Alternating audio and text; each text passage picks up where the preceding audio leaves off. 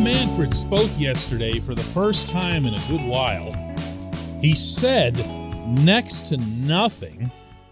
He pointed in next to no direction for what he hopes to achieve, and he wouldn't even really give a signal as to whether or not spring training's in danger. Good morning to you. Good Friday morning. I'm Dan Kovacevic of DK Pittsburgh Sports. This is Daily Shot of Pirates. It comes your way bright and early every weekday if you're into football and or hockey.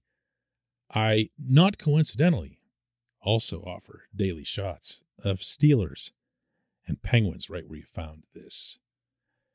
Manfred had a press conference, and in that press conference, he was asked several run of the mill questions about the lack of negotiating so far. How can the owners justify having a lockout in which they won't even conduct talks. Manfred put his foot in his mouth on more than one occasion, one of which came to the latter question, in which he said, Both sides have phones. You don't need to be snotty, dude, you know? And I can't emphasize often enough that even though I am 100% in favor of a salary cap because of the competitive balance and fairness that it can help to achieve. I am in no way, shape, or form in favor of this commissioner or these owners. And yes, believe it or not, that can be a distinctive thing. They're a turnoff, he's a turnoff. The amount of money that they're making in the resale of franchises, some of it a lot of it built on the backs of taxpayers and taxpayer built facilities, is heinous. These are not the good guys. They just aren't. All I wish from this scenario is that those guys and the other guys would understand that you can't just throw away two thirds of the markets in your league as being irrelevant. And that's what happens in Major League Baseball. So if it takes some protracted shutdown, a year, two years, I don't care. If it results in a system that's a lot closer to the ones in the NFL, NHL, and NBA. Manfred did attempt to placate the masses, if not the players' union, by offering this much. We've proposed an agreement that is better in every respect than the expired contract. For the first time in history, and despite substantial opposition by some clubs, we've agreed to institute a draft lottery to address the players' concern about clubs not competing. We've agreed to a universal designated hitter and the elimination of draft choice compensation. These changes will improve the free agent market by creating additional jobs that are often filled by veteran players and by reducing, actually eliminating the drag from compensation. One of those is a meaningful gesture. The other one really isn't, and I'll discuss why in a moment. This portion of Daily Shot of Pirates is brought to you by our friends at North Shore Tavern, that's directly across Federal Street from PNC Park. It's home of Steak on a Stone, an eating experience, underscoring the word experience. The steak is brought to you partially cooked on an 800 degree stone, and you do the rest. It's a ton of fun, it's a great meal, and it's a baseball atmosphere like no other in Pittsburgh. North Shore Tavern, right across Federal Street from PNC Park. The universal usage of the designated hitter was something that was going to come to baseball one way or another for, oh, wow, what, 30, 40 years now? It couldn't have been more obvious. The more we saw the differences between the National and American leagues get neutered over the past few decades, all that was left standing as a distinction between the two was the DH. That was it. And it was really, honestly, kind of silly. You can say whatever you want about being a purist, whatever that even means in the context of professional sports, which are forever evolving. But the DH really was going to make it here at some point. No one wants to watch a pitcher hit. No one. The pitchers themselves don't want to hit. I don't even think the pitchers facing the pitchers want to face pitchers, although I'm open to being wrong on that one. Regardless, this was a gesture that was going to happen one way or the other. So the fact that the union picks up another 20 or so full time jobs, if you weigh in the rotations that happen at DH, okay, great. Now, the other gesture did mean something, and I want to really highlight this one. The elimination of draft pick compensation for signing free agents. That was a real pain in Scott Boras's behind.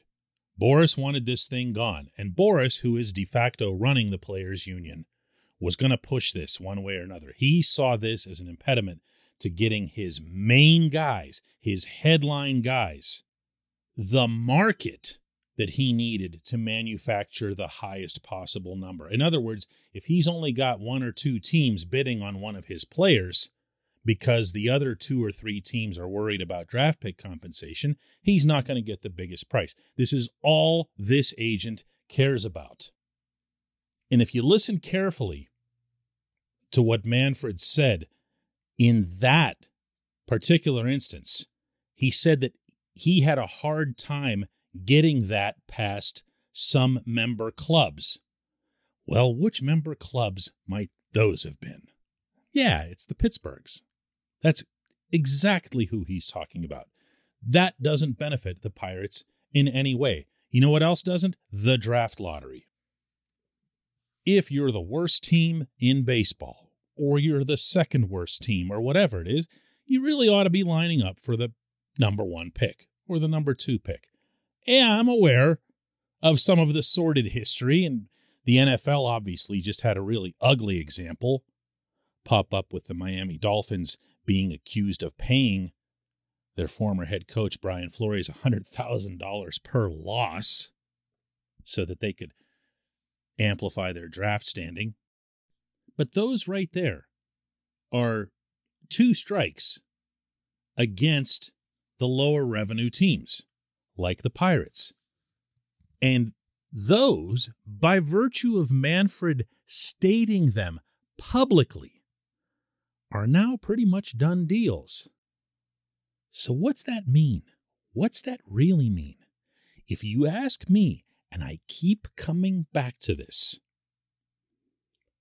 this commissioner can't be in a position to just listen to the Dodgers and the Yankees and the Red Sox and so forth. All 30 teams, for whatever their other imbalances are, have equal votes, equal say. Something happened for Manfred to take these particular carrots to the players. Those teams that we're talking about, the Pirates and so forth, you would think will need something in return. Because if all they do is get walked on and walked on and walked on, wow, I can't even go there. I've got to change the subject. Let's go to a break. Uh, just one question is coming up next.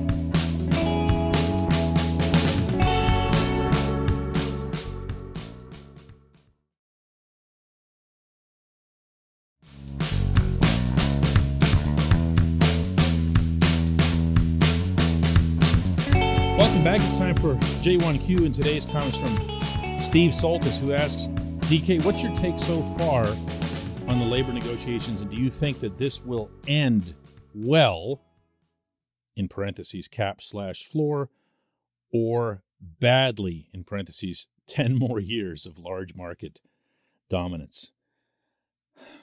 I'm in no position to be optimistic about anything related to baseball when I don't have any reason to trust the motives nor the effectiveness of either side. This is why I keep saying that for me, this isn't about picking a side. the way that 99.99999% of baseball writers have by openly, just brazenly siding with the players. Like they don't even make an apology for it. There's no impartiality at all with these guys. I actually couldn't care less about either side.